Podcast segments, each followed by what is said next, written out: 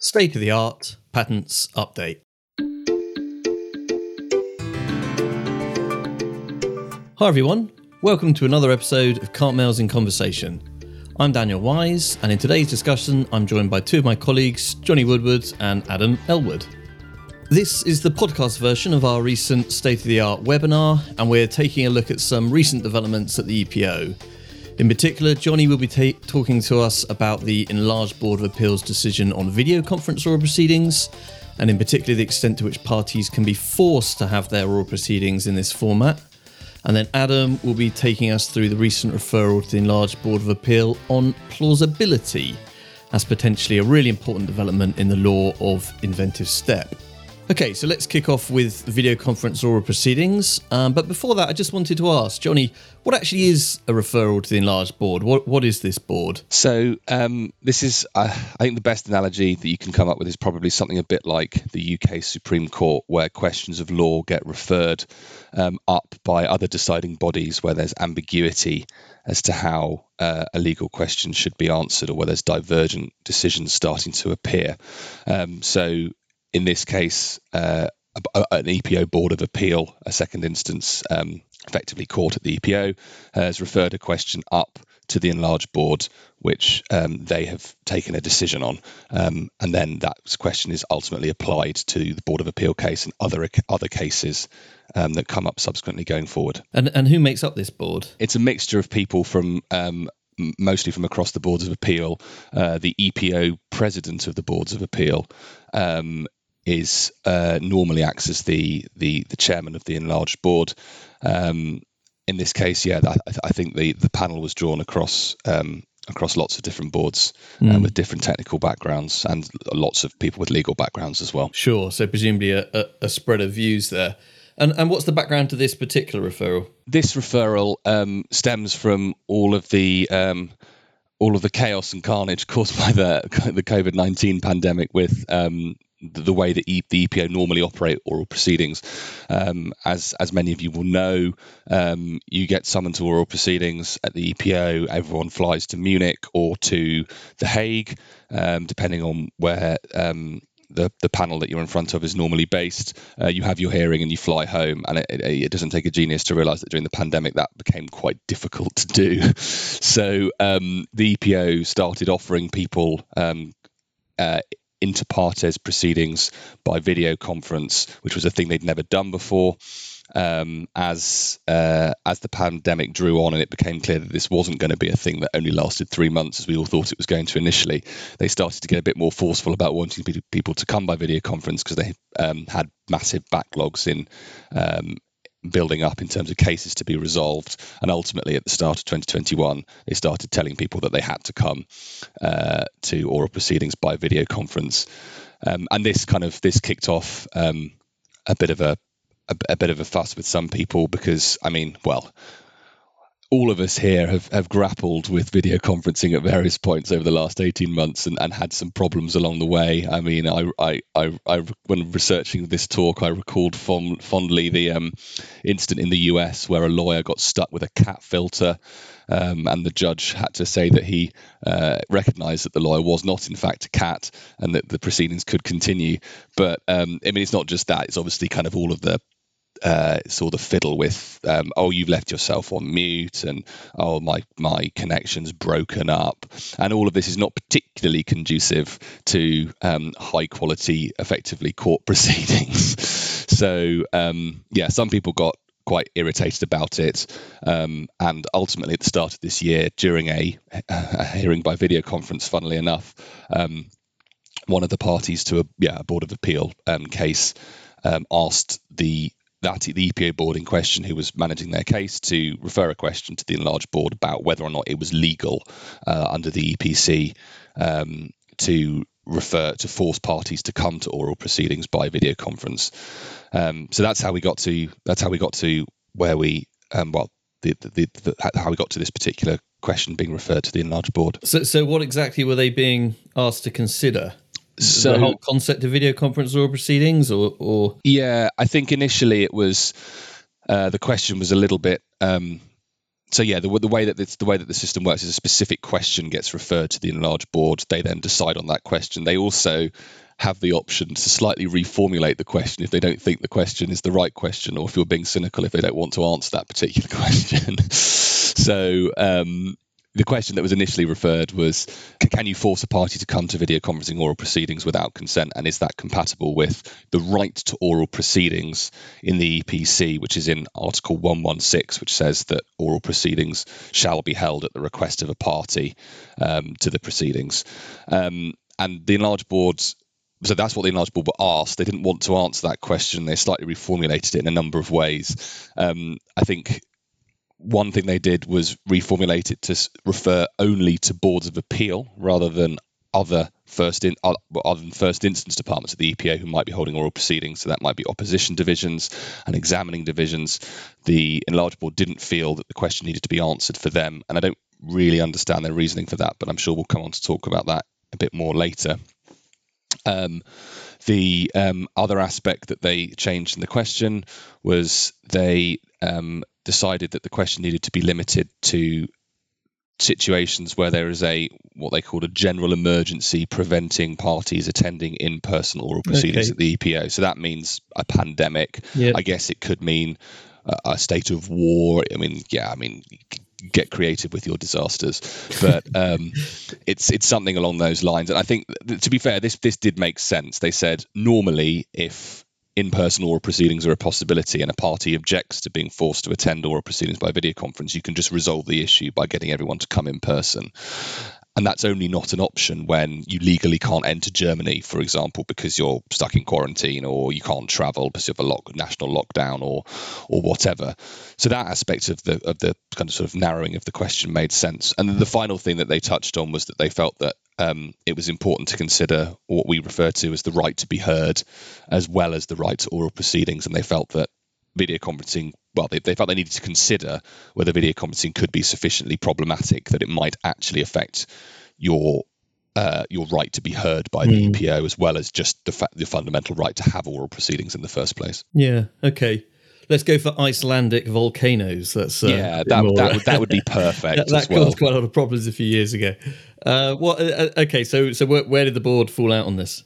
So um, they issued a, a verbal order, well, well, no, it was written, but kind of very brief written order um, back in July that said in a general emergency like a pandemic, it, it's okay to force people to come to oral proceedings by video conference, and that's compatible with with the EPC. And then we didn't get anything further until a written decision um, r- relatively recently, and I think. Um, people were a bit uh, left on a bit of a cliffhanger over this because, as I said, it, it, kind of makes sense that people might be forced to come during a pandemic. But I think what people really wanted to see here was how the board's reasoning and how their answer to the question might affect the situation after the pandemic is done. Um, a lot of the mood music from the EPO since since the pandemic has been that they really quite like video conferencing or mm. proceedings. It makes their life a lot easier. They don't need to have hearing rooms. They don't need to constantly um, have people flying in and um, whatnot. It all seems quite simple, very simple to them and very straightforward for them. I think people wanted to know whether that was going to become the new norm. Um, so we didn't really get any of that until the written decision came out, um, which yeah re- restates that answer and breaks down uh, the board's reasoning a little bit more. Um, yeah, in, in, a little bit more detail. And so, so where are we going next with this? What, what you know, the pandemic hopefully is coming to a uh, an yeah. end at some point in the. You've got a crystal future. ball that I don't. Omicron permitting. Um, yeah, where where do you think we're going to be left? Are we all going to be having video conference or proceedings? So yeah, so the board's answer basically said. Um, video conferencing oral proceedings are actually oral proceedings. They felt that the term oral proceedings could encompass that. There was some argument about whether or not the fact that the EPC was drafted in 1973 when video conferencing didn't exist meant that they couldn't possibly have meant it to cover that, but they decided mm. that, that, yeah, it falls within the meaning the normal meaning of the term oral they still proceedings. Had Star Trek back then. exactly, they could have foreseen that coming. um, so yeah, so they are oral proceedings. They said the, the board said they're suboptimal, um, and in-person oral proceedings are to quote one of their favorite phrases, the gold standard. But I think we all knew that anyway. Um, they're just kind of restating what we, what everyone, everyone deep down probably acknowledged. Um, there's debate about whether it's good enough to be, uh, as, as it were, kind of quasi judicial court proceedings, but hey, um, they've decided that it is. Um, I think so. Yeah, what happens next? So interestingly, they said they they, they said basically, yeah, if if you're going to refuse in-person oral proceedings, then you need to have good good reasons why you're doing it. And they actually listed out some of those reasons, and obviously good reasons were taken to include quarantining, um, travel restrictions, what we would expect. And then they didn't need to say this, but they said bad reasons include room availability at the EPO and the need to hit efficiency targets. And I think I was quite, um, I probably wasn't the only person to be quite surprised at the enlarged board kind of needlessly, um, what, potentially placing restrictions on what the EPO can do in the future. That's not normally how they tend to operate. They normally kind of limit their answer to what they need to say and don't create further problems potentially for themselves further down the line. Um, but yeah, they've, they've basically said if a party wants in person oral proceedings, you kind of have to give it to them. So after the pandemic, they haven't formally ruled on what happens after the pandemic because that answer mm. was technically restricted to, um, yeah, a general emergency as they called it.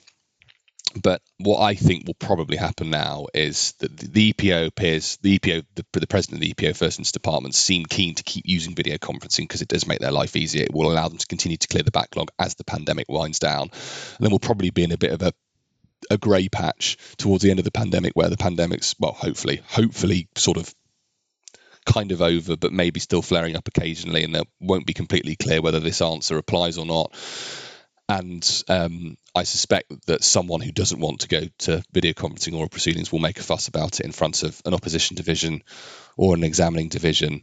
Um, and yeah, technically, again, the, the enlarged board's answer, because it's restricted to boards of appeal, doesn't apply to that situation. So the opposition division can say, well, we can hold these if mm. we want to.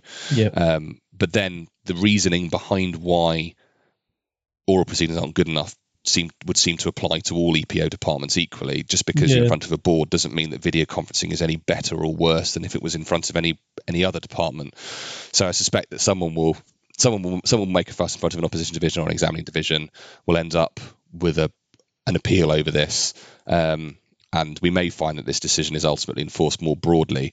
But I think as well, kind of being pragmatic about this, um, I think most people who've had to grapple with video conferencing oral proceedings would recognize that they do kind of work. And if you've got a case that's relatively simple, um, maybe it's only one opponent, um, or you've got a client who's cost conscious and doesn't want to have to pay for you to fly to Munich or the Hague and pay for a hotel room the night before. Um, they, the, the format does kind of work in those situations, and I think lots of people now that they've been forced to try it might be happy carrying on with it going forward. Yeah, I mean, I, I think that's a really important point, Johnny, and and this referral was kind of predicated on the idea that video conference oral proceedings are less good. You know, they're they're not the gold yeah. standard. But I must admit, my personal experience is that I I probably prefer them. I mean, you know, there are the advantages around costs and and you know the length of time it takes to to be away, as as you say, but you know actually just doing the hearing by video conference does have advantages. You can have a yeah. bigger team with you in the room in London compared to what you you might have a in, in Munich or The Hague. Uh, you know, you can put yourself on mute and have a discussion in real yeah, time with useful. your team rather than you know in the hearing room. Obviously, you can't speak. Um, so actually, there there are there are quite a few advantages. And I mean, I yeah, I think I probably have a preference for for video conference. I still enjoy the the in person, but in terms of your ability to be prepared and, and react to things happening in the room, it's a lot easier when you're when you're not physically in that room when you when you're just doing it over video conference. Absolutely, and I mean, you never know; it might even kind of rebalance the power slightly of um, the way that you prosecute applications before the, the EPO to some degree. I think I, have heard examiners in the past kind of informally tell me that they occasionally use oral the threat of oral proceedings mm. before grant as kind of a pressure tactic to get you to to go down the route that they want to because they know that your client doesn't really want to have to spend money sending you to sending you to the EPO paying for that hotel room and now if you can just rock up in a video conferencing suite a few mm. a few months later, that might potentially take the sting out of that tactic a little bit. But yeah, we'll we'll, we'll see. Uh, yeah, I mean, I think I think your your um, your experience of them re- replicates a lot of mm. the, the, the, experience of a lot of people in this job. Um, I think the steady state, what we'll probably end up with is the EPO. The EPO departments of first instance haven't shown any interest in in moving away from video conferencing because of this referral. In fact, what they've sorry because of this answer to this referral, they, they've in fact done the opposite. The EPO recently extended the pilot program for basically forcing everyone to have video conferencing oral proceedings until midway through next year. I think steady state once the pandemic's done, what will probably happen is that the norm will become that they the EPO tries to summon you to oral proceedings by video conference. Yeah. And then ultimately, if you kick up a fuss or you say, I don't think this is appropriate, they probably won't fight that hard yeah. to let you have an in-person hearing if you want one. But yeah, I mean, we'll have to see what happens um, yeah. in terms of how um, how rigorously they want to keep going down that route. Whether we start sliding back towards um, more in-person, um, t- time will tell. Yeah, no, it's uh, it's an interesting one, and yeah, interesting to see how the enlarged board grappled with the the question and, and sort of answered it in a narrow way, but but then in some ways in, in quite a broad way as well. And uh, it didn't didn't have to do that. I think they were putting down a marker really to try yeah. and have some control over over the way the EPO manages things. And yeah, maybe, maybe for for some of the listeners, you know, the boards of appeal are strictly speaking separate from the EPO. So you know, although the EPO has to follow their rulings, they're not governed by quite the same management structure, and so when it, when they say things, there can sometimes be a bit of tension between the the boards and the and the rest of the EPO. But um, no, thank you, Johnny. That was a very interesting chat. Let's move no on to Adam and the other referral on, on the issue of plausibility, which I think will be familiar to, to many of the listeners. Now, this is only a, a referral at the moment, Adam. Uh, is that right, rather than a full decision? Yes, that's right. Yeah. So we um, we're waiting for the decision to be handed down. And what and what what's this one about? What's the purpose? So the purpose is to determine whether new evidence, um, which was often called post-published evidence, can be used to support a technical effect under inventive step at the EPO and if so, under what circumstances? Yeah. So, so what are you calling post-published evidence there? What's what exactly is that? Post-published evidence is is, is evidence such as experimental data that was not available to the public before the filing date, um, and which was filed after the filing date, for example, by an applicant or a patentee. Um, so, just to be clear, we're not talking about evidence here that was actually in the application is filed. This is yeah. This is so these might be sort of further experiments that the the applicant carried out to kind of support the patent or something. Yes, and that yeah. sounds like a fairly common thing to to see at the EPO. Why why are they referring on this this now, and, and why is it relevant to inventive step? Well, Okay, so if we take a, a, step back to the, the EPO's problem solution approach that they apply um, for Inventive Step. That involves um, identifying the closest prior art and, and, the, and the difference over the closest prior art, and then determining the technical effect um, associated with the difference. Um, and by technical effect, you could call that the advantage um, associated with the difference. Now, the EPO normally requires um, the evidence to substantiate the technical effect, and that's particularly the case in the life sciences field. Um, now, where there is evidence in the application as filed, um, there's no issue. And, and what I mean by that is this referral doesn't relate to that situation. However, sometimes um, applicants or patentees only have post published evidence and they need to be able to rely on that post published evidence in order to have any chance on inventive step. And it's that situation um, that this referral seeks to deal with. So, I mean, I could give you an, uh, just an example. Could be um, if you can imagine having a claim to a to a particular compound, um, and the application as filed states that this compound has activity against a particular target. And in the applications file, there are no data um, to support this alleged activity, but the applicant does have post published data that does indeed show that the compound is active against the target. So, can the applicant rely on this post published data um, and and that is really the question that re- the referral seeks to answer. Mm-hmm. And, and, as and as you touched upon and I touched upon earlier, this this type of scenario does happen quite often, um, especially in the life sciences field.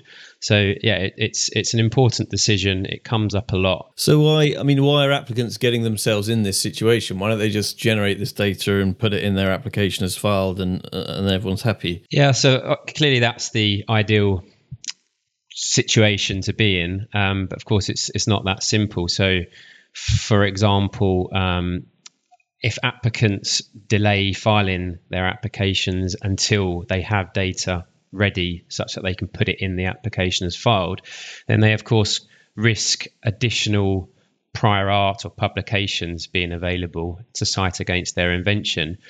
But then on the flip side, if they file early to avoid that type of prior art publications, then often they don't have the data ready to include in the application as filed. Um, and so it's this this second situation that happens quite often. There's not really any data in the applications file because applications are filed quite early to avoid mm. prior art, and and then the, the applicants and patentees are stuck in a situation where they need to rely on post-publish evidence in order to get through inventive step. But what you're describing there is is a situation that's as old as the hills, isn't it? Why, why have we got a referral now in, in 2021? yeah, that's that is that is true. Um, well, the simple answer is because um, there is diverging lines of case law now um, on the use of post-published evidence um, to, to, support a technical effect.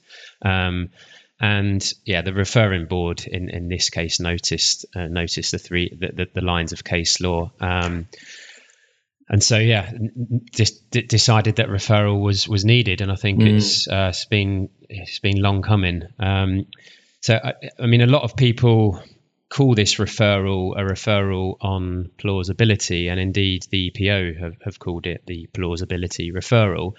And um, I, I realise we haven't actually mentioned anything about plausibility yet. So uh, uh, the, the, reason why it is it is called the plausibility referral is because, according to one line of EPO case law um, in relation to the use of post-published evidence to support a technical effect, um, such post-published evidence can only be relied on if the technical effect shown in the post published evidence was plausible at the okay. filing date. So that's where the word plausible comes into play.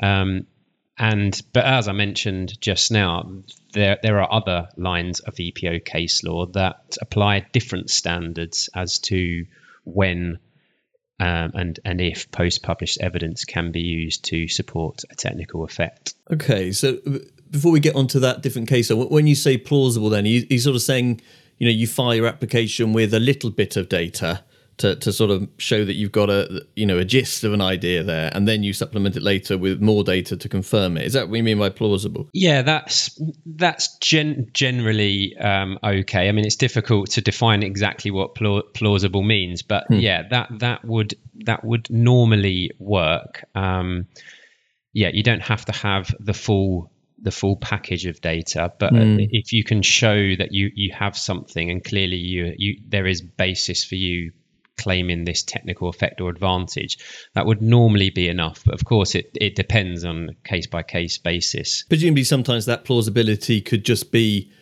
established just on rational grounds. You know you could give your explanation of why you think it's plausible maybe without data. And as long as that explanation is right then you know, according to some of this case law, you could supplement later with the confirmation, as it were, that that your prediction was right. Yeah, that's right. So, I mean, that first line of case law, which I'll touch upon a bit more uh, in a moment, um, it, it, it it basically says that the, te- the technical effect has to be plausible at the filing date based on the application as filed and the common general knowledge. And in the applications filed, like you said, that could be data, but it could just be scientific rationale mm. that makes it clear that that there is a there is a, a logical reason why this technical effect is achieved, um, and it, it doesn't even need to be in the application if, as filed. It could be in the in the in the common general knowledge or the prior art that you could rely on the common general knowledge, for example, for plausibility.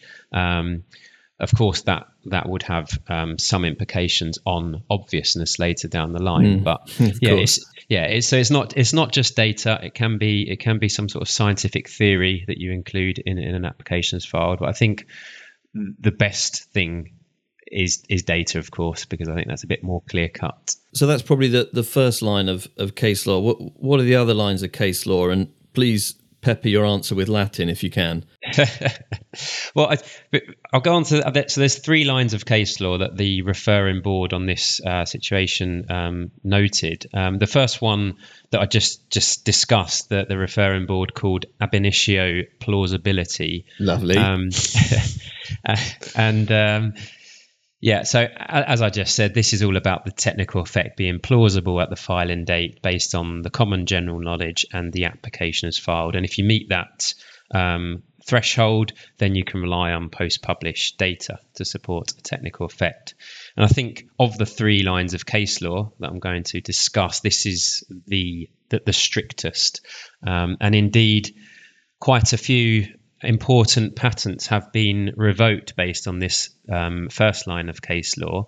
And one example that always comes to mind is is BMS's um, mm. Bristol Myers Squibb's dasatinib NCE patent, which was mm.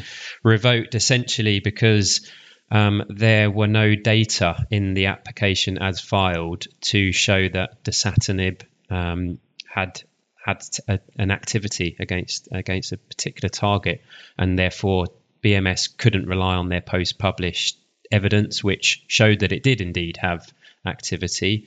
Um, and yeah, the patent was ultimately revoked.